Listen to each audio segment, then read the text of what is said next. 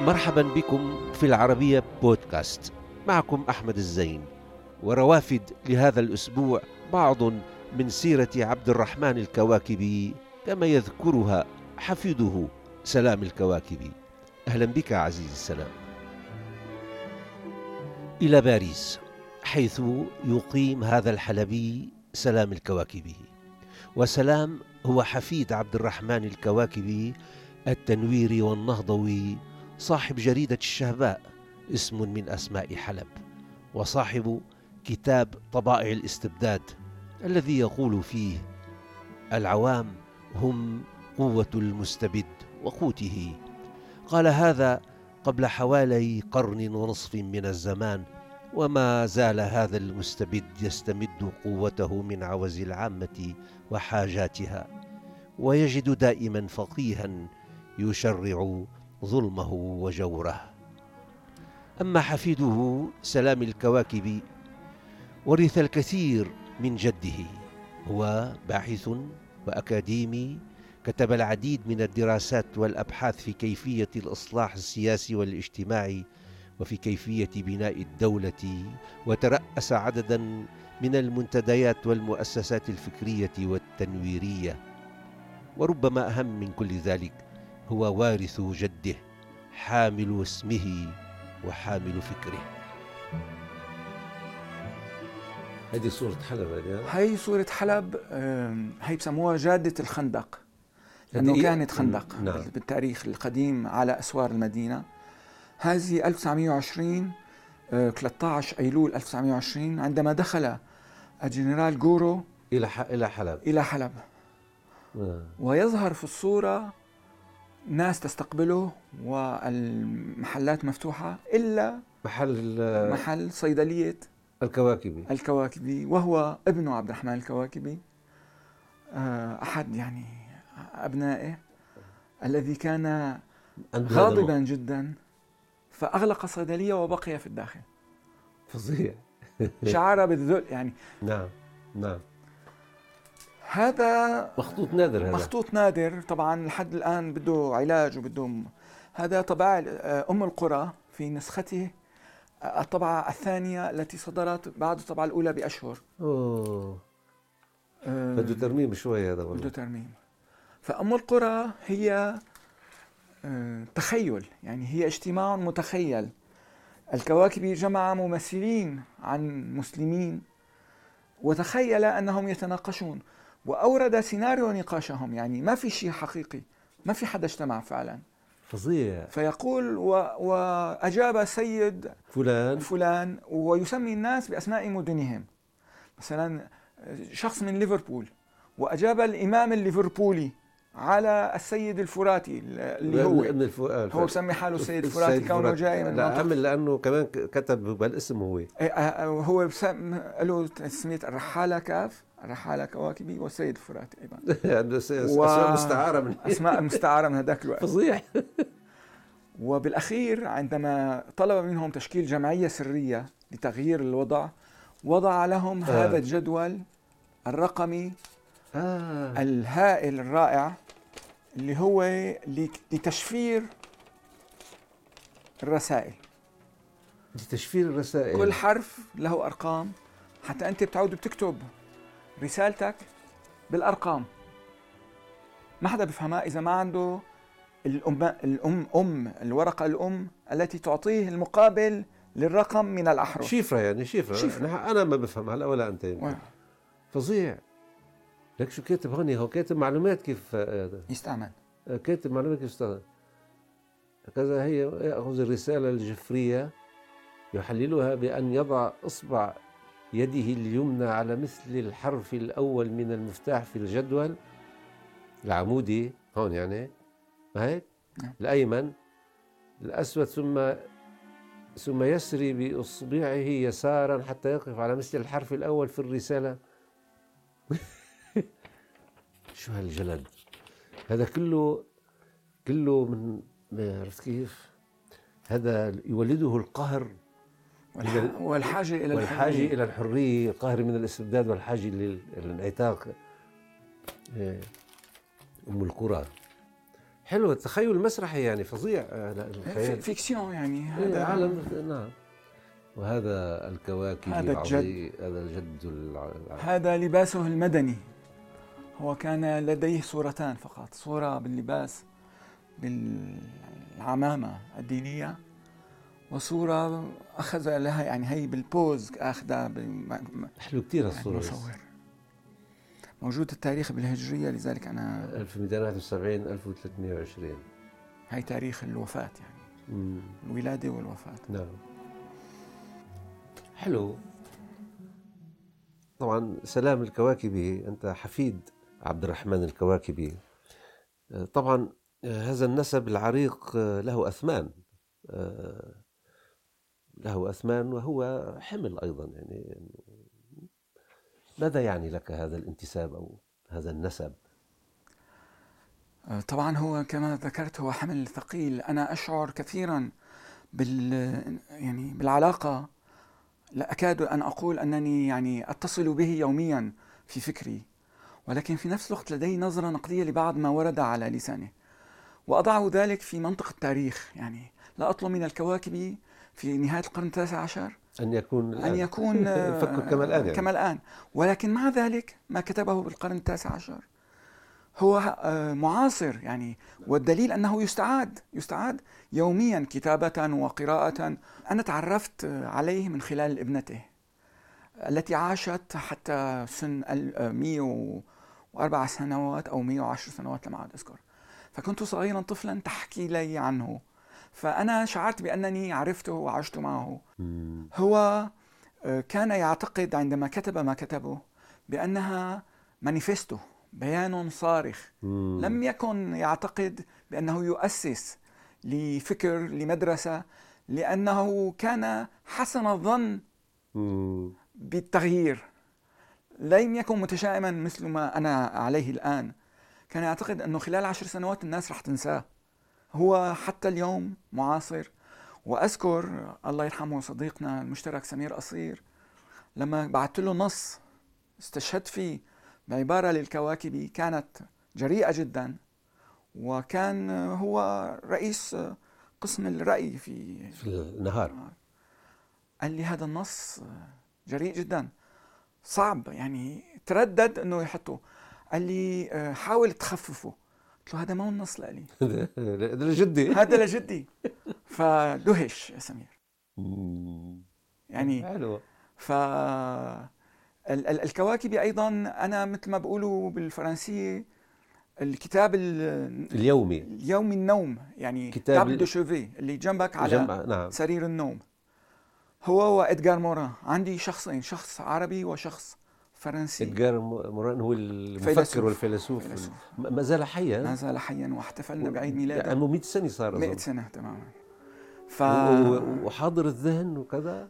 ألقى محاضرة في اليونسكو، الموجودين بالقاعة تعبوا، ومحاضرة فكرية معقدة أنا احتجت أن أعيدها مرتين تفهم علي، لا أستوعب كافة أبعادها. نعم لا شيء خارق.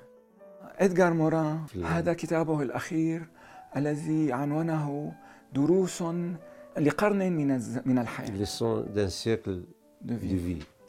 هو بلغ 100 عام الآن. تحدث فيها عن فترة مشاركته بالمقاومة ضد النازية، عن علاقته بالموت، عن علاقته بالحياة، بالإنسانية، بالأخلاق، بالبيئة، بالكرة الأرضية.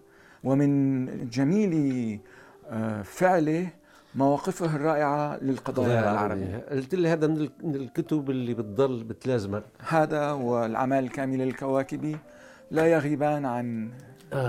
الأعمال كاملة، هذه الأعمال كاملة فيها طبائع الاستبداد وأم القرى والرسائل والمقالات الصحفية، والفضل في تحقيقه للصديق الدكتور محمد جمال طحان. هي الصحف اللي كان يصدرها، أصدر صحيفتين، واحدة دغري وقفوا ليها وواحدة كمل فيها لفترة، وتنتين اكتشفنا في واحدة ثالثة اسمها لسان العرب، ما موجودة في متحف مدينة هالي بمكتبة مدينة هالي في ألمانيا. وكتب لما صار بمصر كتب أيضاً عند رشيد رضا في المنار. يعني كان له وكان عنده طرفة. يعني لما بتقرأ مقالاته الصحفية بتلاحظ بعض الطرفة اللي بعتقد استمرت في العائلة، لأنه أعمامي طرفاء، والدي طريف، في شيء من المرح، في شيء من المرح الساتيريك، يعني المرح المؤلم، الألم المرح. يعني وفعلا أنا يوميا الآن أضع فكرة مكثفة للكواكبي على الفيسبوك وعلى تويتر، وتحصل على قراءات، وحتى العالم تكتشف، تقول هذا شخص مات من منذ 100 عام. بكل الأحوال بنبقى بالكواكبي.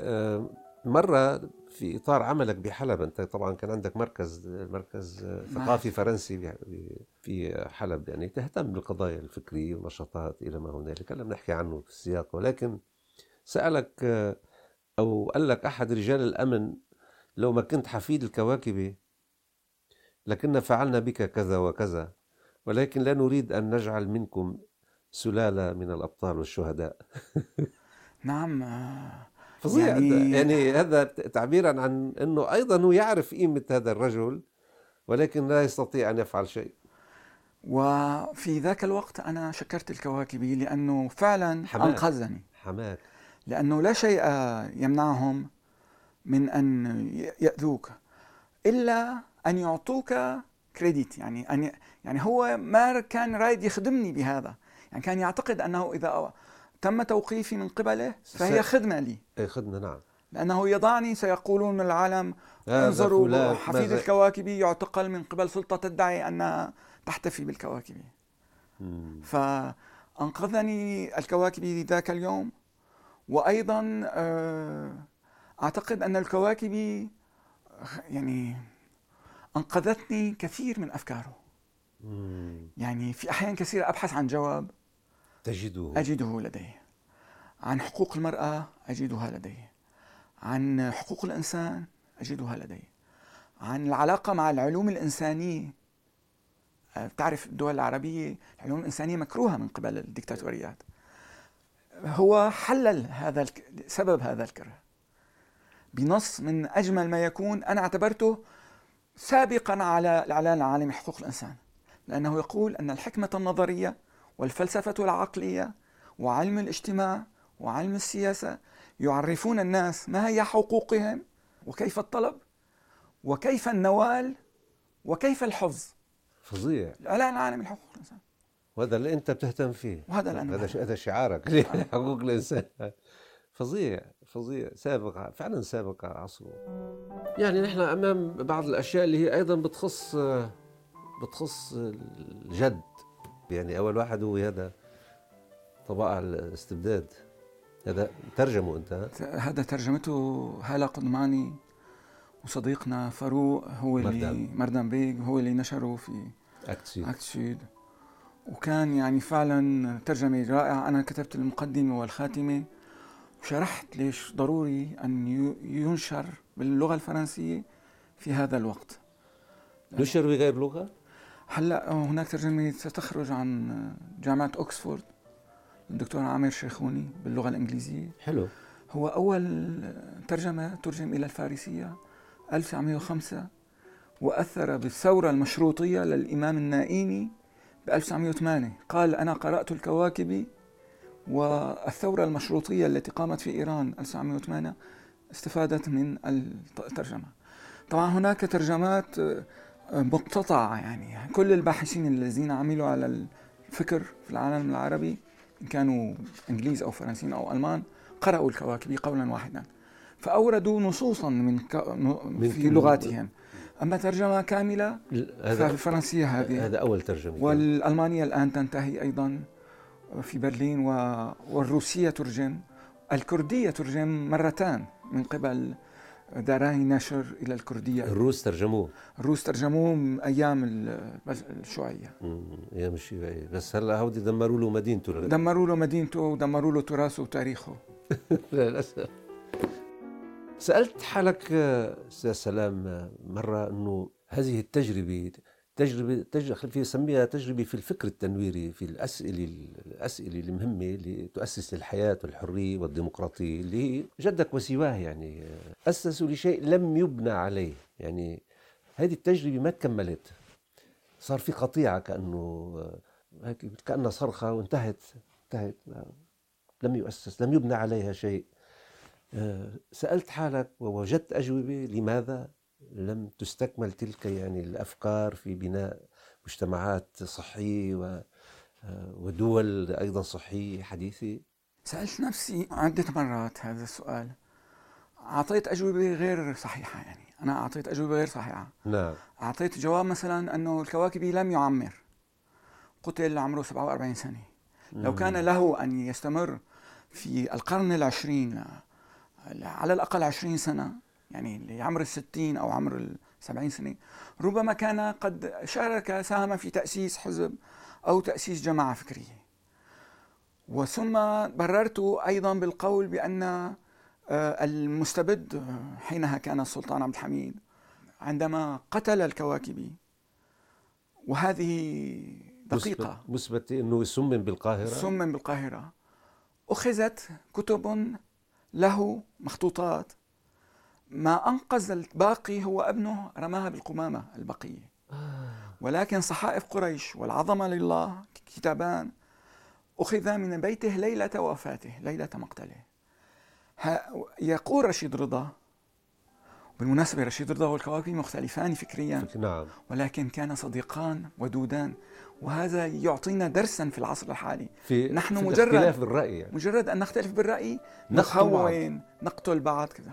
الكواكبي ورشيد رضا كان على نقيضين تماما، ولكن رشيد رضا متزمت إلى حد ما، تزمت بعد 20، نعم، أكثر، نعم. ولكن رشيد رضا مثلا من أجمل النصوص التي نعت الكواكبي كتبها رشيد رضا، وكانت مقالات الكواكبي التي لا يقبل بها رشيد رضا تنشر في مجلة رشيد رضا.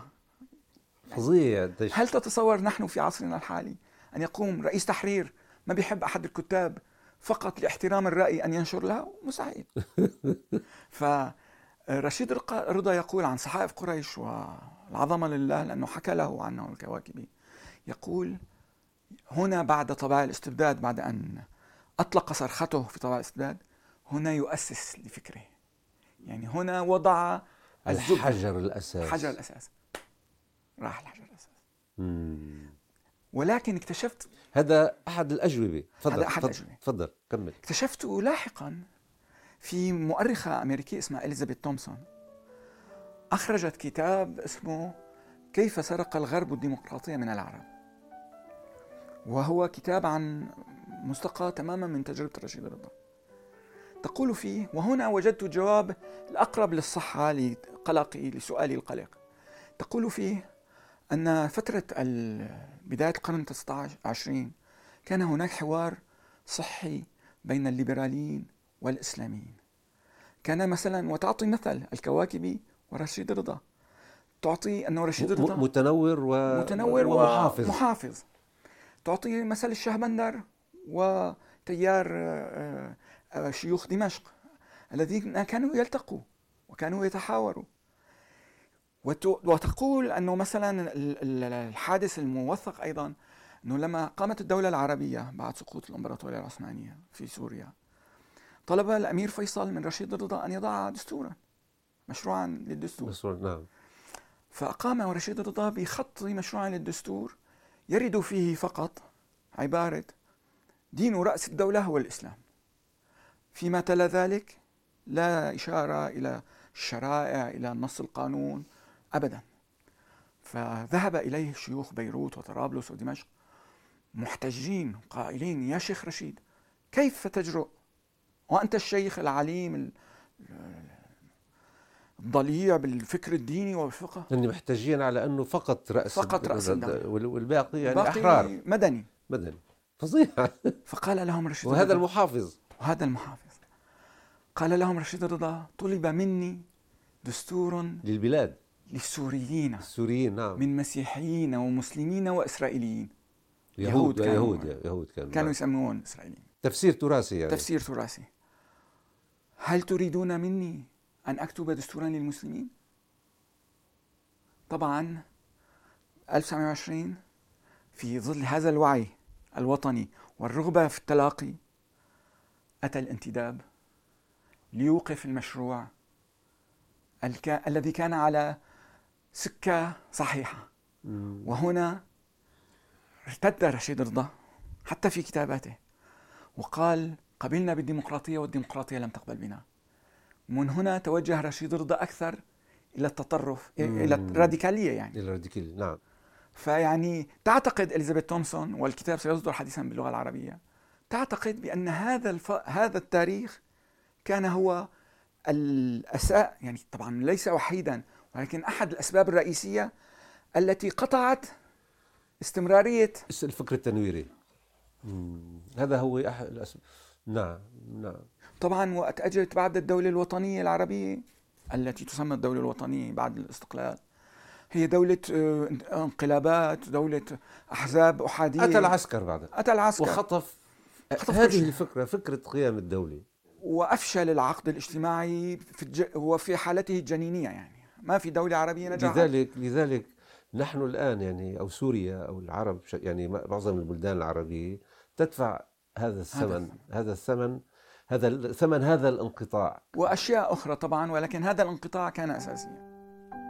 بالطبع لا يبرر العقل ولا الرغبة أيضا تبرر انزياح رشيد رضا نحو الراديكالية كردة فعل على سلوك الانتداب بعد الثورة العربية، ولكنه فعل ذلك رغم انفتاحه وتلاقيه مع الكثير من أفكار الكواكبي في كيفية بناء الدول على قاعدة العقد الاجتماعي الذي تجلى في الدستور الذي وضعه آنذاك. وبالطبع ليس لانزياحه أي سبب في فشل قيام الدولة الوطنية، بل الأسباب كانت دائما تأتي بغالبيتها من الخارج.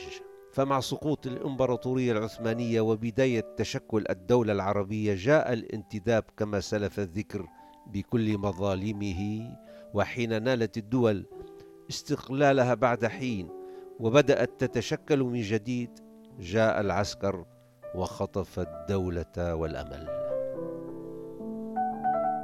أعزائي، يمكنكم متابعة روافد على مواقع التواصل الاجتماعي تويتر وفيسبوك ويوتيوب، كما يمكنكم الاستماع إلى روافد على العربية بودكاست.